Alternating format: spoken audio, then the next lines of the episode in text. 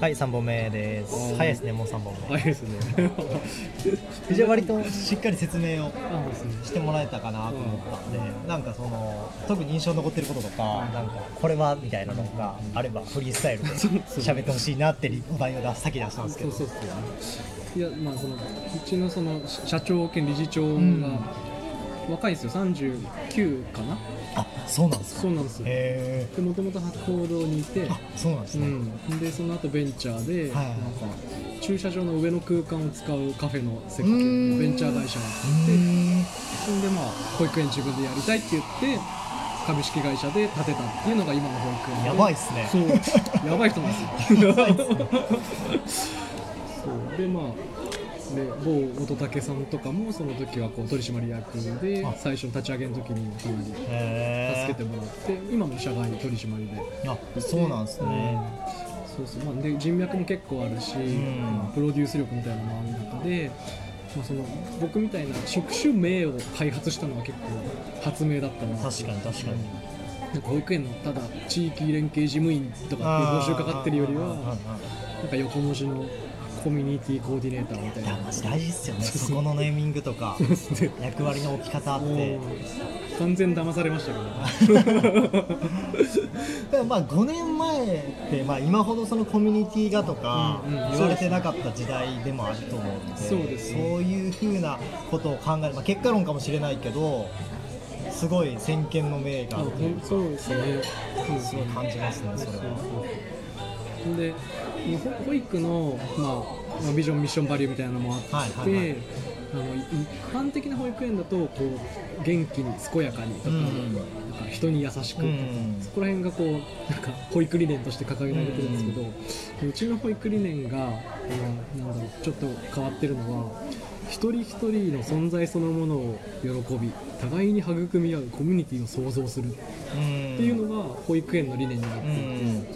だから子どもたち同士のコミュニティもまず大事にする。はいはいはい。一人一人存在っていうところとあとはその周りにある地域の人の一人一人の存在も認めてコミュニティ作りを積極的にやっていくっていう。確かにパン屋の話もそうですよね。そうですね。保育園があくまで起点でそうですね。その地域自体をコミュニティとして捉えてそうですね。でそれでみんなで育てていくみたいうんうんうん。な感じです、そういやさっきのなんかやのところで紹介したそのドキュメンタリーのはいはいはい。中でも一人の子供を育てるには一つの村がタイトル一応ああえっと命の始まりっていう。ネットフリックスとかで見れる。そうですね。それはテレビシリーズで見れて、はい。まあ、映画にもなってるんですけど、うんそうその中でもこう一人の子供を育てるには一つの村が必要っていう、うんなんかアメアフリカのあのことわざが出てきて、うんそれぐらいやっぱり子育てにはこういろんな人の力が必要、ママだけだとね無理ですそうよねですね。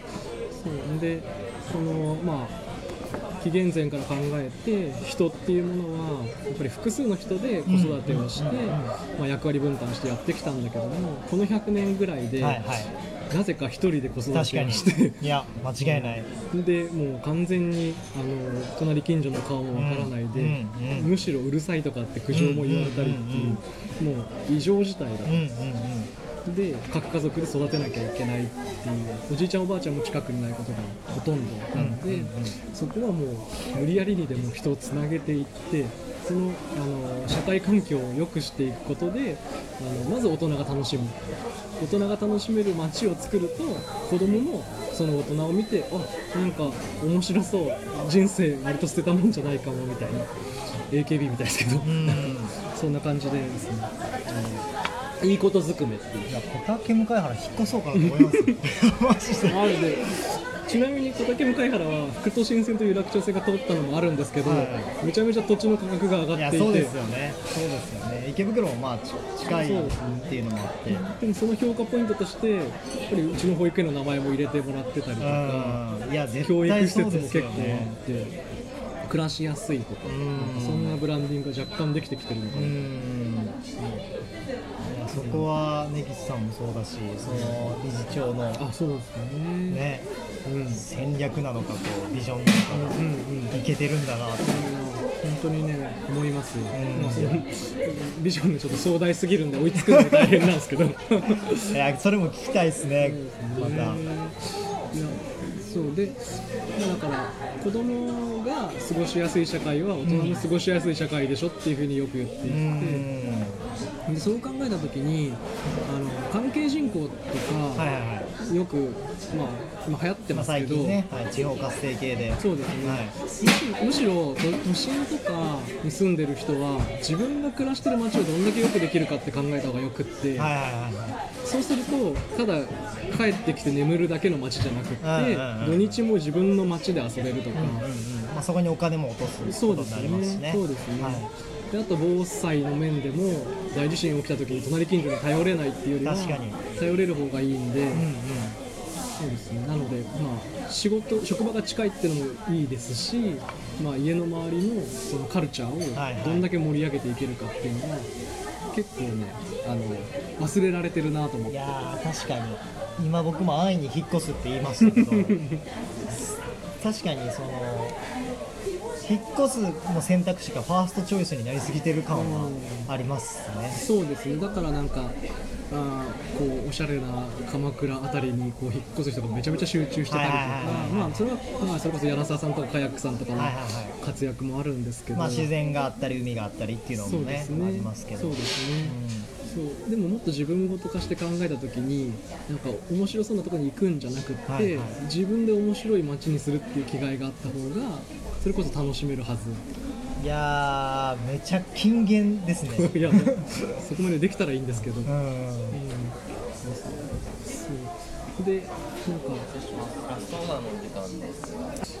そうそう。でまあでたまたま保育園うんの近くに住んでいるから、まあ、地域の人とのつながりもあったりして園の仕事にも活かせるし、ん。園で知り合った人がこう自分のプライベートでもなんかこう遊び友達になってうんうんうんうん。あるっていうのが、まあ、とりあえず仕事が豊かになると人生が豊かになってるなっていうしがらみも多いんですけど、ん。その分。いや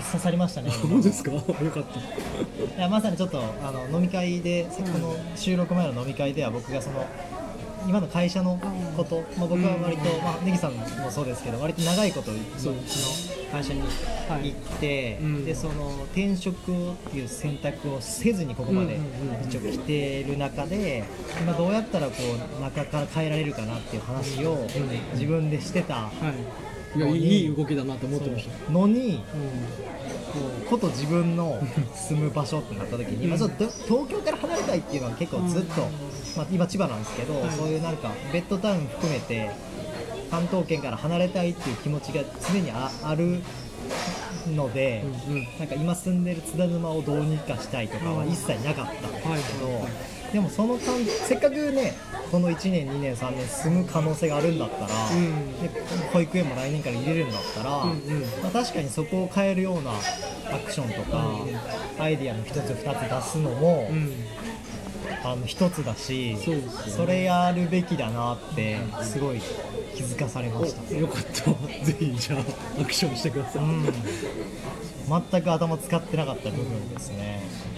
あとそそういう意味で言うと身近なあのやれることがあって、ん。町内会ってめちゃめちゃ興味ないかと思うんですけど、はいはいはい結構シニアの方頑張ってて、はいはいはい。はまあなるほど。頑張ってない町内会もあるんですけど、いまあまあまあま結構うちの町内会は頑張ってくれてて、うん。子供たちのために防犯カメラ設置してくれあたりとか、はいはいはいはい。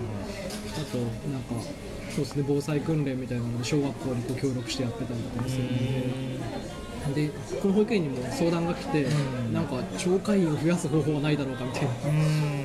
だからなんか広報誌作るのを手伝ったりとか、その広報誌作るのにメンバー募集したら、ん。割と町会にアクセスしてこなかった若手の人がこうアクセスしてくれて、それで一緒にそのプロジェクトを作って。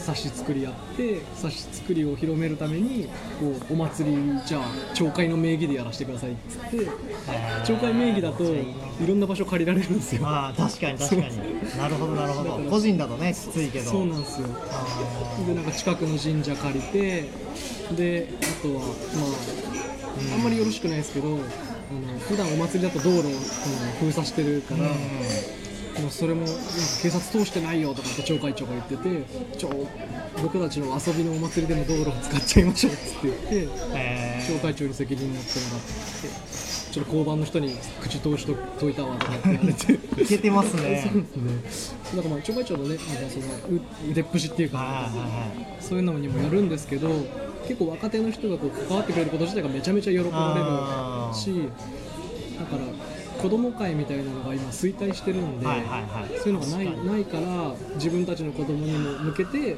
子供の居場所を町会が作ってますよ。だから町会員になってくださいみたいなのってお互いにとってかなりウィンウィンなんですよね。いやーそれは本当に なんだろう。今のこうね働くお父さんお母さんたちにうん。向けてる視点僕も含めて な気がしますね、うん。それで大きくなったのに自分が親の立場になった時にそこがすごいないがしろにうんなりがち。うん。うん。はのは間違いないですね。都会でであるほど多分そうなんあでしょうね。そうですね、そうそうなんですよ。あの町会のあの加入率も調べてみたら、東京の都心の方が加入率がぐっと下がるんですよ。やっぱそうっすよね。うん地方の方がやっぱり加入率高くて、うん。なんか地場のねやっぱり力があったりするんですけど。まあそこで生きてこうってみんなやっぱ思ってるからでしょうね、うん。地方の場合は。そうですね。まあ東海の場合はなんか仕事の都合とか、うん。自分のたちの都合でこうまあ変えれるみたいなところがそう故郷じゃないって感覚か故郷じゃないって感覚でホームタウンって感覚がやっぱ薄いのうんかもしれないですね、そうですね。そうなのそうなの。いやーなるほど。結構だから視点を変えるとなんかチャンスっていうか面白いっていう。面白いですね。ちょっとまとめきれないんですけど普通に一旦切ります